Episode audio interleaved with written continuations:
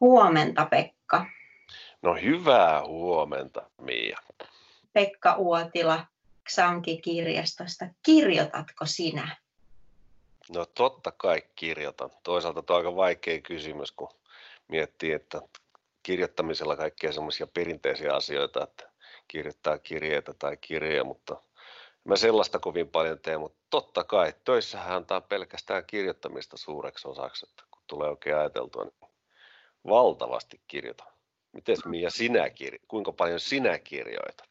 Mä luulen, että työ kyllä perustuu aika pitkälti kirjoittamiselle, että jos mä sanon, että mä kirjoitan mun joka työpäivä 50 prosenttia niistä, niistä työtunneista, niin ei se varmaan me ihan pieleen. Mutta mä luulen, että se mun kirjoittaminen on aika tämmöistä arkista tiedon välitystä, sähköposteja, Teams-viestejä, joskus jotain WhatsApp-viestejä. Mä kirjoitan opiskelijalle vastauksen, kun hänellä on jotain asiaa, tai kollegalle kirjoitan myös johonkin kysymykseen, tai kysyn itse asioita, tai kirjoitan esimiehelle, tai kirjoitan korkeakoulun ulkopuoliselle ihmiselle, joka liittyy johonkin sidosryhmään, meilejä. Sitten kun aikaa on ja aivot on saanut tarpeeksi levätä, niin silloin mä kyllä kirjoitan myös sit sellaisia niin, kuin, niin sanottuja julkaisuja, niin kuin vaikka johonkin verkkolehteen artikkeli. Mutta joo, mä oonkin suomen kielen ja viestinnän lehtori ja kieliopinto vastaava, että se tavallaan se viestintä ja kieli virtaa tässä, tässä työssä kyllä aika lailla. Niin, varmaan tuolla alalla olet kirjoittanut pitemmänkin aikaa, että niin kuin liittyy siihen varmasti. Toi, mä oon tehnyt sellaisia äh, ryhmähaastatteluja opettajien kanssa pari vuotta sitten, jossa mä kysyin nimenomaan niin kuin Kaakkois-Suomen ammattikorkeakouluopettajilta sitä, että minkä, miten ne kirjoitus- ja lukemistottumukset on niin kuin muuttunut. Ja kyllä aika monet, varsinkin kyllä taisi olla viestinnänopettajia hekin, mutta monet muutkin on niin kuin puhunut siitä, että siinä omassa työssäkin, niin, niin tavallaan se kirjoittamisen määrä on niin kuin tavallaan kasvanut, kun tämä teknologia on muuttunut sellaista, mm. että aika paljon tapahtuu opiskelua verkkovälitteisesti, että se kirjoittamisen määrä olisi niin kuin sitäkin kautta muuttunut. Miten sä koet, onko sun työssä tapahtunut tällaista kirjoittamisen määrän muutosta? Joo, ehkä. Ehkä on, joo. Ja sitten ainakin se on niin kuin muuttunut, mihin kaikkeen kirjoittaa. Että niitä sellaisia kirjoittamisen foorumeita on mun mielestä paljon enemmän kuin vaikka siinä kohtaa, kun mä oon aloittanut tämmöisen niin kuin ammatillisen työurani, mm, tuommoinen melkein parikymmentä vuotta takaperin, niin, niin tota, et nykyisin mä kirjoitan sosiaaliseen mediaankin työ, työnikin puolesta. Ja tavallaan se, että mihin kaikkialle se kulkeutuu. Et ne, et ehkä se määrä on lisääntynyt, ehkä, mutta ainakin se on niin kuin monipuolistunut ja laajentunut se kenttä, missä kaikkialla voi kirjoittaa. Joo, toi liittyy, kyllä sä tuosta puhutkin jo tuosta niin kuin tavallaan sit julkisuuden asteesta, että mitä se kirjoittaminen on. Mm-hmm. Niin kyllä mä kokisin, että tämän mun ö, työura-aikana, joka on 30 vuotta lyhyt, niin kyllä siinä aikanahan se nimenomaan se sosiaalisesti siis semmoisen niin ei-muodollisemman kirjoittamisen määrä on kasvanut räjähdysmäisesti. Mm. Et jos ne aikaisemmin otettiin yhteyttä niin kuin puhelimella ihmisiä, niin nykyisin kirjoitetaan sähköposti. Okei, ei enää edes sähköpostia, sehän on vähentynyt, mutta käytetään jotain Teamsia tai jotain muuta välinettä, joka on niin kuin sitten onko se niinku julkista vai ei, niin sitä mä en enää osaa sitten sanoa. Tämä on mun mielestä muuten kiinnostavaa, tämä julkisuuden ja yksityisyyden niinku välisen eron vetäminen. Mm. Et, et mikä se niinku loppujen lopuksi sinne kirjoittamisessa on. Mut kyllä mm. se niinku, tavallaan niinku, mun mielestä osuu aika oikeeseen se, se tai minusta tuntuu, että se on totta, että se kirjoittamisen määrä on kasvanut. Toinen on tehty tehnyt myös semmoisia ryhmähaastatteluja opiskelijoiden kanssa mm-hmm. samoista aiheista. Ja musta oli jännä se, että esimerkiksi niin kuin, oliko nyt ensihoitajia ja merikapteeneja ja äh, sosiaalialalla, niin, niin kaikki niin kuin todisti sitä, että kun ne on ollut työ, työharjoittelussa tai muuta, niin että ne joutuu tosi paljon kirjoittamaan. Siis oh. niin kuin raportteja esimerkiksi. Jos olet vaikka ensihoitaja, niin kaikki keisit pitää kirjoittaa. Siinä tulee tosi paljon kirjoitustyötä. Samoin merikapteenit tekee tosi paljon toimistohommia. Ja jos on vaikka lastensuojelu, niin on sellainen käsitys, että jokaista lapsesta pitää kirjoittaa tosi pitkiä raportteja. Kyllä mä mm. niin kuin luulen, että semmoinen niin kuin, äh, semmoinen niin kuin raportointi ja tämmöinen tota, äh, tavallaan niin kuin sen oman tekemisen ja olemisen niin kuin kuvaileminen ja jakaminen on niin kuin muuttunut tärkeämmäksi ja siinä suhteessa niin kuin tavallaan se kirjoittaminen pitänyt tosi hyvin pintansa. Se on just se tapa, millä sitä tehdään. Miten mm. sä koet? Joo, joo. Ja siis sä sanoit, että nyt on avainsana tuon jakamisen, että niin kuin se semmoinen pöytälaatikkoon päiväkirjan kirjoittamisasia on edelleen varmaan olemassa oleva asia, mutta et niin kun se semmoinen, että sit kirjoittamista on niin helppo nykyisillä teknisillä välineillä jakaa, niin ihmiset, jotka ehkä joskus aiemmin olisivat kirjoittaneet vain itselleen, niin nyt saattavat kirjoittaa paitsi itselleen, mutta myös julkisella foorumilla, että se tieto jakautuu. No mä oon hyvin innostunut tuosta. Mä kuvittelen näin, nythän pidetään näitä tämmöisiä mm, keski-ikäisille ihmisille, tai en mä tiedä kelle ne on tarkoitettu, mutta tämmöisiä, että lue päiväkirjaasi iltamia, johon mä olisin ehdottomasti halunnut osallistua, mutta mä oon hukannut mun mun päiväkirjani. Mä olen sikäli poikkeuksellinen mies, että mä teini-ikäisestä tai varhaisteini-ikäisestä asti kirjoitellut päiväkirjoja pitkälle aikuisuuteen, mutta mä oon hävittänyt niitä. Sitten mä oon niin miettinyt, miten mun tyttärellä, joka on 20, että, että sillä ei ollut päiväkirja, mutta silloin on paljastunut myöhemmin, että se on kirjoittanut heti blogia.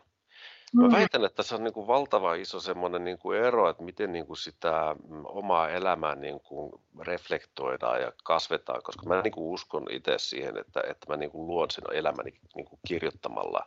Että mä mm. niin kuin, paitsi työelämäni, mutta myös yksityiselämäni, niin se pitkälti on sitä, mitä mä kirjoitan mä voisin niin kuin muotoilla sen mieleiseksi sen oman identiteettini tai, tai, tai sellaisen, kun mä haluan, niin se on varmaan muuttanut myös muoto, että enää sitä ei tehdä sinne pöytäki, pöytälaatikkoon, vaan se on niin kuin heti, heti blogi. Toki se ei ole kaikille avoin, mä en näe sitä edelleenkään, mutta luultavasti sillä on ollut joku yleisö, mm. jolle se on tehty. Ja se on, mun mielestä se on niin kuin valtava muutos. Mm. Näkyykö se sun mielestä sun ammatissa jotenkin toi esimerkiksi sitten sä nuorten kirjoittajien kanssa tekemisestä, onko siinä niin kuin sun mielestä tapahtunut jotain sellaista, että, että toi kirjoittamisen suhtautuminen tulisi esimerkiksi jotenkin vaikka se sosiaalisen median kokemusten kautta?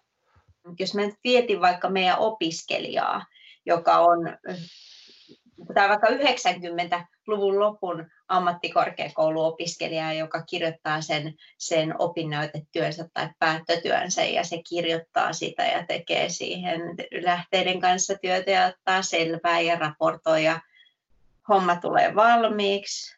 Tietokoneella naputtelee tai olisiko naputellut jopa tämmöisellä kirjoituskoneella ja sitten on pinkkapaperia, jotka arkistoidaan kirjastoon, josta niitä käy lukemassa kaksi, kaksi henkilöä sitten näiden kuluneiden vuosikymmenien aikana, niin on se nyt ihan erilainen lähtötilanne tai tämmöinen prosessi kirjoittamiseen. Nykyisin opiskelija tietää jo kirjoittaessa, että tämä mun teksti, tämä opinnäytetyöteksti menee Teseukseen ja sitä kautta sitä voi lukea vaikka 100 000 ihmistä. Ja se on muuten totta siis näitähän lukee näitä meidän opinnäytetöitä, Teseoksessa julkaistiin opinnäytetöitä, niin parhaimmillaan niillä on oikeasti tuhansia lukijoita. Mm. Se on täysin erilainen tilanne kuin mun gradulla, joka on onneksi siellä Jyväskylän yliopiston arkistossa paperiversiona. Eikö sulla edes mikrofilmiä? En ole kysynyt, toivottavasti ei ole. No, on Joensuussa ja siitä on sentään mikrofilmi, mutta ilmeisesti hyvin rajallinen määrä kopioita, joita ei ole kovin ahkerasti kaukolainattu. Joo, eli siis niin kuin se, se, että, että niin kuin meidän opiskelija tekee opinnäytetyön, joka paitsi näyttää sen oppineisuuden, niin on myös opintoihin sisältyvä oppimistehtävä eli tehtävä, eli harjoitus siihen, miten tutkimusta tehdään, niin se on yhtäkkiä todella julkinen asiakirja. Se on huima ajatus. todella huima ajatus ja mä mietin sitä tosi paljon ja sen takia tavallaan sen, se voi myös olla sen, sen ihmisen niin kuin ainoa koko elinkaarensa aikana semmoinen tiettyyn formaattiin tehty juttu, hmm. jolla, joka niin kuin jää hänestä. Ja sitten muistettakoon myös se, että ne tulee säilymään ikuisesti. Mm. ja ne on julkisia. Et se on niin kuin huima, huima näkymä ja se on tosiaankin mun mielestä niin kuin perusluonteeltaan hyvin erilainen asetelma kuin ollut silloin 80-luvulla, kun mä oon tehnyt opinnäyttää graduni. Nyt se on ihan oikeasti tehty vain professorille ja arkistolle. Ja nyt toimitaan ihan toisessa ympäristössä. Ja, ja tota, voi olla, että, että tota, tämä on semmoinen iso murros, jota on vähän vaikea tälleen käsittääkään. Joo, se, että tota, tota, noi tekstit, mitä korkeakoulussa tuotetaan, niin on niin todella, todella julkisia joka suuntaan ja niillä voi olla suuria yleisöjä, niin sehän aiheuttaa myös sen, että että kaikissa muissakin korkeakouluissa toimitaan samalla lailla ja korkeakoulut laitoksina tuottaa ihan valtavan määrän vuositasolla tekstiä. Sulla on varmaan hyvä käsitys siitä, että mikä se kokonaisvolyymi voi Suomen maassakin olla. Mä oon joskus nyt laskenut, nyt en tietenkään tajunnut ottaa tähän nyt mukaan, mutta otetaan nyt esimerkki siitä, että jo, joitakin vuosia sitten pelkästään väitöskirjaa tehtiin jotain vähän vajaa 2600-1800 liepeillä taisi olla. Ja mietitään, jos niissä vaikka jokaisessa olisi vaikkapa 100 sivua, jossakin mm. enemmän, jossakin varmaan vähemmän, niin sehän tekee jo aika paljon. Ja sitten kun ruvetaan tulemaan siihen, että meillä niin kuin bachelor-tason opinnäytetöitä tehdään huikea määrä, niin kyllähän se pelkästään se sivumäärä on aivan siis todellakin, todellakin suuri. Kyllä se on, niin kuin, mm. on ja siltikin niitä luetaan paljon ja tähän, tämä kehityshän ei niin kuin jää tähän, että nythän me ollaan niin kuin puhuttu opinnäytetöistä ja sitten tosiaan niin kuin ihan julkaisu, julkaisuista. Ja niin kuin tuossa alussa todettiin, niin, niin sitten taas semmoinen niin kuin, puolijulkinen kirjoittaminen jossakin sosiaalisessa mediassa, jossa niin se raja siihen julkaisemiseen ja johonkin tämmöiseen sosiaaliseen kanssakäymiseen niin kuin vähän epämäärää, niin, niin sitä on paljon. Mutta se, mikä on mun mielestä tosi tosi kiinnostavaa, on se, että tämä, tämä avoimuuden vaatimus, joka niin kuin tulee ministeriön tasolta, joka on mun mielestä hyvä juttu, niin tulee ihan lähivuosina ulottumaan myös meidän niin kuin oppimateriaaliin. Mm. Okay. Ja se on tosi kiinnostavaa, että, että jos ja kun esimerkiksi meidän Learnissa olevaa, sitä mitä opettajat siinä niin kuin työstää, niin jos sitä lähdetään avaamaan, niin meillä aukeaa kyllä sitten taas niin kuin ihan uudenlainen uusi semmoinen niin kuin avoimuuden alue, joka panee sen meidän tekemisen, sen kirjallisen viestinnän ja kaiken sen, mikä on niin kuin tälleen kirjallisessa muodossa tai äänenä tai videona tai kuvina, niin, niin kuin erilaiseen niin kuin tavallaan niin kuin yhteyteen. Okei. Onko tämä nyt se ATT? Tämä on sitä ATT, avoin tiede ja tutkimus. Sitä Joo. on tehty nyt muutama vuosi niin, että siinä on lähtökohtana ollut nimenomaan tutkimusaineistojen avaaminen. Okay. Tutkimusjulkaisujen julkaiseminen sillä tavoin, että ne ei ole niin kuin maksullisten palvelujen takana, vaan että kaikki pääsee niihin kiinni. Ja niissä on otettu hienoja askelia. Se on niin kuin hyvä juttu, mutta tämä että se todennäköisesti tulee hyvin pian ulottumaan myös oppimateriaaliin. Se, se kyllä panee meidän ammatillisen kirjoittamisen ja viestinnän niin taas niin kuin uuden, uuden haasteen äärelle. Mä vaan mietin, että se, sillä voi olla justiin niin kuin, ö, muutakin vaikutusta. Niin kuin kaikella aina kun tulee joku iso muutos, niin se niin kuin vaikuttaa kaikkeen. Mm. Tavalla tämä on niin kuin vaikea myös niin kuin ennustaa. Että, että kyllä mä niin kuin luulen, että, että siinä ei ole kysymys vaan sitä, että matskut auki, Mm. Se ehkä vaikuttaa kokonaan siihen, niin kuin siihen hmm, miten se nyt sanoisi, siihen olemisen tapaan ja mm. miten se niin kuin, suhtaudut sitten ammattiisi. Että kaikkien ammatteista alkaa tulemaan enemmän semmoisia niin kuin, julkisen esiintyjän ja, ja semmoisia julkis, julkistyyppisiä juttuja, että niin kuin se esimerkiksi justiin se opiskelijaopinnäytetyö, niin se oli aikaisemmin lähes intiimi teko. Mm. Se, sen näki kaksi ihmistä ja sen jälkeen sitä kukaan tiennyt. Nyt se on niin kuin aidosti koko maailman näkypiirissä. Niin tämä, tämä muutos on aika jännittävä. Aivan jännittävä. Niin, mä en ihan osaa täysin ottaa kantaa siihen, että onko tämä hyvään vai huonoon suuntaan, mutta ainakin sellaista niin kuin mitä positiivista siitä tulee mieleen, niin se julkisuus ja sellainen näkyvillä olo varmaan ohjaa niitä tuotteita, vaikka sitä oppimateriaalejakin sitten semmoiseen punnitumpaan ja laadukkaampaan suuntaan. No sitä mä just niin kuin mietin, että kyllä mä niin kuin tuossa alussa puhuttiin siitä, miten kirjoittaa. Minä nyt vähän aikaa en ole kirjoittanut, mutta joku aika sitten tykkäsin kirjoitella myös niitä semmoisia, miten on, blogeja. Mm. Niin se on tota, tietyllä tavalla, niin mm, se on myös niin kuin, ehkä jotenkin niin kuin mielekkäämpää kirjoittaa, kun tietää, että siellä on niin kuin siellä yleisöä, josta sä et ole ihan varma, kuka se on. Mm. Ymmärrätkö mitä mä takaa? Siis se, että siinä on joku, joku sellainen jännit, jännittävä juttu, joka tekee siitä kirjoittamisesta myös niin kuin kiehtovampaa. Ehkä se vaikuttaa sitten siihen opettajaan, mä oon ollut myös opettajana ja kyllä mä oon niin kuin aina ajatellut silloin, kun mä oon tehnyt sille, niin mä aina, mulla on ollut aina mielessä se ryhmä. Mm. Se kulloinenkin ryhmä, minkä kanssa mä oon niin kuin tavallaan työskennellyt. Niin tämä tietenkin, jos näin käy, että se avautuu enemmän kyllä mä oon vakuuttunut, että tulee avautumaan enemmän, mutta missä määrin, eihän sitä tietenkään missään päätetty, mutta se, että jos se jossakin määrin avautuu enemmän, niin kyllä se on taas vähän, olisi niin kuin erilainen asetelma.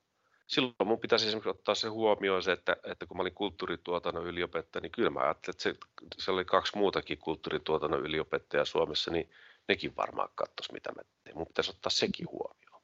Joo, kyllä. Ja sitten sitten ne niin kuin yleisöt muokkaa kyllä sitä tapaa, millä me kirjoitetaan ja mistä me kirjoitetaan, koska mä niin kuin katson, että se semmoinen itselle kirjoittaminen on varmasti tärkeää itsen, itsen kannalta, mutta että mä niin kuin jotenkin saan siitä ajatuksesta voimaa, että on niitä yleisöjä, joille se mun kirjoittama teksti ja mun valmistama julkaisu on tärkeä. Ne saa siitä tärkeää informaatiota, joka ohjaa heidän toimintaitaan, muuttaa ehkä ajatuksia tai näin poispäin. Että tavallaan se, se teksti ja se julkaisu ei synny kirjoittajan päässä eikä kirjoittajan työpöydällä ja näppäimistöllä pelkästään, vaan että ennen kaikkea mä ajattelen, että se syntyy silloin, kun se kohtaa sen lukijan ja kohderyhmän ja käytön. Mm-hmm. Kyllä, toi on hienosti hyvin sanottu ja tota mä varmaan tuossa yritin tavoitellakin sillä, että minkä takia tavallaan se semmoiselle vähän tuntemattomalle suuremmalle yleisölle kirjoittaminen on niin kuin jotenkin kiehtovaa. Mm. Toinen kiehtova seikka mun mielestä on sitten tässä, tässä kirjoittamisessa, kun mulla on nyt niin kuin, mä, mä niin kuin mielen ammattikorkeakoulun niin kuin valtavaksi kirjoittamisen koneeksi. Että tämä niin kuin tuottaa sitä tekstiä, niin kuin äsken puhuttiin, niin kuin koko korkeakoulu, instituutio kaikkialla maailmassa tuottaa valtavasti tekstiä. Niin mä, mä, toinen sellainen niin kuin jännä juttu on siinä on se, että se, että se on pysyvää, niin kuin tuossa jo vähän sivuttiinkin. Että se mitä me tehdään, se mitä se kirjallista aineistoa syntyy, niin se on tosi pysyvää. Että tota, mitä tahansa me tehdäänkin ja siitä tulee joku julkaisu, niin, niin se, sitä on, se säilyy pitkäksi aikaa. Ja sillä tavalla kyllä rakentuu niin voimakas semmoinen identiteetti sille, esimerkiksi sille itselle, henkilölle, mutta myös sitten sille yhteisölle, jossa niitä juttuja tehdään. Että, että tavallaan niin, mulla on vähän sellainen olo, että me ei aina niin kuin muisteta sitä, kuinka äärettömän tärkeä kuitenkin on se, kirjallinen tuotos. Se on mm. pikkasen niin kuin välineellistetty välillä, mutta mä niin kuin joskus sanon leikille ja ärsyttääkseni tota teitä opettajia, niin mä sanon, että mm. kirjasto on ammattikorkeakoulun niin kuin perustehtävä. että, että se on se, mikä säilyy ja pysyy. Opiskelijoita tulee ja menee. Sama pätee meihin ihmisiin, mutta sadan vuoden kuluttua niin jäljellä on ihan varmasti meidän kirjalliset järjet siitä, mitä, mitä me ollaan tehty ja ajateltu ja toivottu ja hävetty. Hieman hirvittää, että hukutaanko me kohta teksteihin, kun kaikki jää ja kaikki on julkista. Niin miten ihmeessä mulla on aikaa lukea sieltä tai seuloa ne, ne niin tärkeät asiat? No se on varmaan meidän suuri peruskysymys ja varmaan se kaikista tärke- yksi keskeisimmistä niin kuin yleistaidoista, joita kaikkien ammattilaisten ja kaikkien niin kuin, asiantuntijoiksi kasvavia ja meidän asiantuntijoiden pitää niin kuin harjoitella. Mm. Se on selvää, että kukaan ei voi enää niin kuin hallita niin kuin kirjasivistystä silleen laajasti. Se on mm. mahdotonta. Jopa omalla alalla varmaan, vaikka jos kapeakin alkaa olla niin paljon. Mm. Se, se on hyvä kysymys, mutta mä niin kuin uskon siihen, että, että tota, tää, tää me, me niin kuin toivon mukaan tässä ympäristössä opitaan siihen tapaan hyödyntää esimerkiksi just sitä vaikka sitä sosiaalista mediaa siinä, että, että mistä me niin kuin ruvetaan löytämään niitä, niitä asioita, jotka on kiinnostavia. Ja sitten toisaalta niin kuin ehkä toivon näin, että meistä tulee myös taitavampia kouluttautumisen ja teknologian avulla niin kuin tunnistamaan sitä, mikä on niin kuin uskottavaa tietoa. Ja siinä niin kuin meillä korkeakoululla on kyllä äärettömän tärkeä tehtävä. Mä haluan ja toivon ja uskon, että me olemme myös sellainen instituutio, että kun siinä lukee XAMK, että silloin se tieto on niin kuin käynyt sellaisen mankelin läpi, mm-hmm. että siihen on syytä uskoa. Silti sitä tulee ihan hirveästi sitä kamaa, että mitä me voidaan me tavalliset pulliaiset täällä korkeakoulussakin tehdä sen eteen, että me saataisiin sitten ne kaikkein kirkkaimmat tekstiemme helmet välitettyä vielä laajemmin. Onko sinulla mitään ajatuksia tähän? No ei tosiaankaan siis sillä tavalla, että mä saisin siihen niin kuin jonkun järjellisen vastauksen, että mä vaan luotan siihen että edelleenkin, että, että kun me tehdään niin kuin asioita hyvin, ja sitten se, että kun me tehdään nyt vaikkapa se, sanotaan nyt vaikkapa jonkun meidän tekemisen tuloksena syntyy nyt joku hieno julkaisu, niin kyllä mä niin uskon, että sitten, sitten se julkaisu, kun se on hyvin tehty ja huolellisesti tehty, ja kun siihen ympärille liittyy se, se mm. kaikki se sosiaalinen toiminta ja siitä kertominen, siitä eri tavoilla, eri medioilla ja eri foorumeilla puhuminen, niin se, se niin kuin, silloin pystyy, pystyy niin kuin löytämään se yleisönsä. Mutta se on ihan totta, että pelkkä niin kuin julkaisun tekeminen, niin sen niin kuin tarjolle saattaminen jonkun Teseuksen tai kirjaston kautta, niin ei se vaan riitä kauhean pitkälle. Mm. Sulla on mun mielestä tähän varmaan joku hyvä lääke mielessä. Mä en tiedä, mulla on ihan tämmöiset tavalliset lääkkeet mielessä. Mä vaan niin kuin mietin tässä yhtä sellaista keskustelua, jonka kävin yhden kirjoittajan kanssa. Olin, toimittanut, olin toimittanut kirjaa, tämmöistä artikkelikokoelmaa ja mm, siihen sain oikein hyviä tekstejä eri kirjoittajilta, eri asiantuntijoilta eri puolilta meidän korkeakoulua. Ja sitten yksi kirjoittaja muutaman vuoden perästä kysyi, että onkohan sitä mun artikkelia kukaan lukenut, että kukaan ei ole kysellyt sen perään. Niin sitten mä olin ensin vähän silleen niin kuin häkellyksissä, että mitähän mä tähän vastaan, mutta sitten mä taisin vastata jotain, jotain tota, vähän jalostumatonta siihen suuntaan, että ootko itse muistanut kertoa kaikille, että sä oot kirjoittanut sen tekstin. Mä oon nyt itse yrittänyt tässä skarpata kovasti ja sitten jos jotain saa niin kuin aikaisiksi kirjoitettua juttuja, niin sitten mä pistän niin kuin LinkedIniin, että hei tämmöinen ilmesty, makea juttu tai Facebookiin ja Twitteriikin on laittanut ja sitten jos on jossain hankekuvioissa ollut, niin sit yrittänyt sielläkin laittaa niin kuin näkösälle. Ja sitten kun vähän ehkä tympeetä se, että kun kirjoittaa itse jotain uutta, niin sitten niistä vanhoista jutuista saattaa niin kuin saada virikkeitä ja niihin omiin juttuihinsakin voi viitata. viitata. Eli niin kuin tavallaan nostaa sen oman tekstinsä arvoa ihan helpolla tavalla, kun kertoo siitä muille. Ne verkostot, mitä käyttää, niin ne voi olla ihan vapaa-valintaiset, mutta ettei se vaan jäisi sinne, että minä olen kirjoittanut teksti ja se julkaistiin nyt silloin, että onkohan sitä kukaan lukenut. Et sen eteen, että joku sitä lukee, niin jokainen kirjoittaja voi ottaa kyllä kyllä, kyllä niin kuin tavallaan askeleita sen eteen. Ja sitten minusta oli hirveän hauskaa, että kun toi, meillä oli nyt XAMkin semmoinen, että valittiin vuoden julkaisuja ja oli sitten tällaisia erilaisia sarjoja, mikä on esimerkiksi Samkin ladatuin julkaisu, niin tämä kirja, missä oli tämä juttu, mistä kirjoittaja epäili, että onko kukaan lukenut, niin oli top 20. Eli sitä on kukaan lukenut.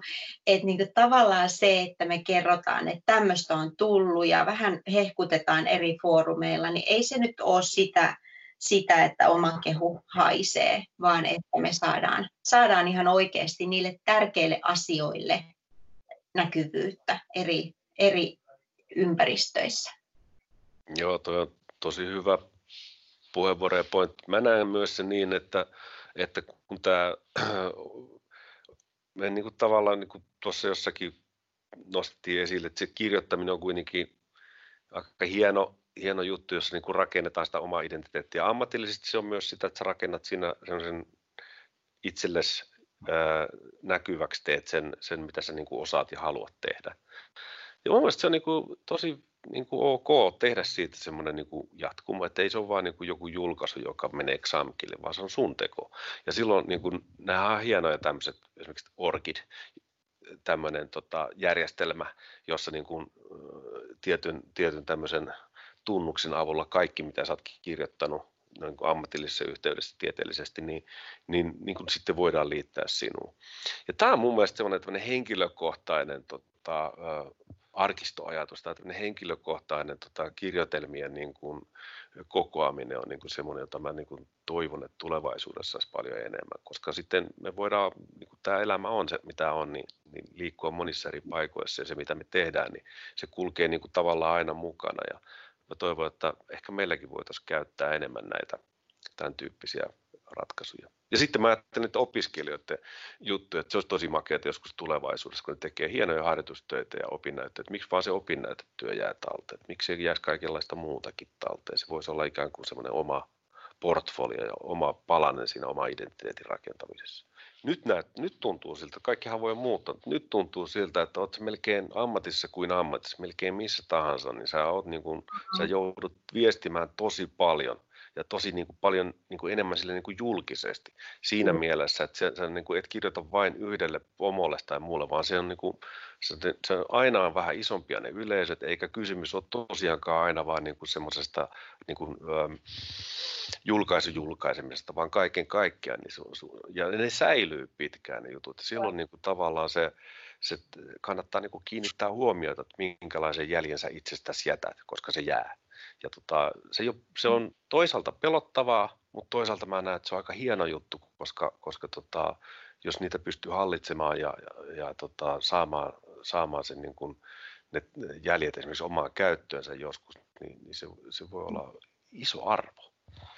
No ja sitten se, että että missä tahansa työtehtävässä, asiantuntijatyössä, se asiantuntija itse välittää sen kaikkein uskottavimman ja luotettavimman viestin. Että mun mielestä kaikkein paras ase va, niin kuin sellaista epätietoa ja disinformaatiota vastaan on se, että asiantuntija ottaa asiakseen siitä omasta asiantuntemuksestaan, kirjoittaa ja viestiä. Kyllä, juuri näin. Ja tehdä se hyvin avoimesti niin, että tarvittaessa pystyy sen todistusaineiston ottamaan esille ja näyttämään, tähän tämä perustui. Ja siinä mun mielestä me, me ollaan hyvällä tiellä täällä XAMKissakin.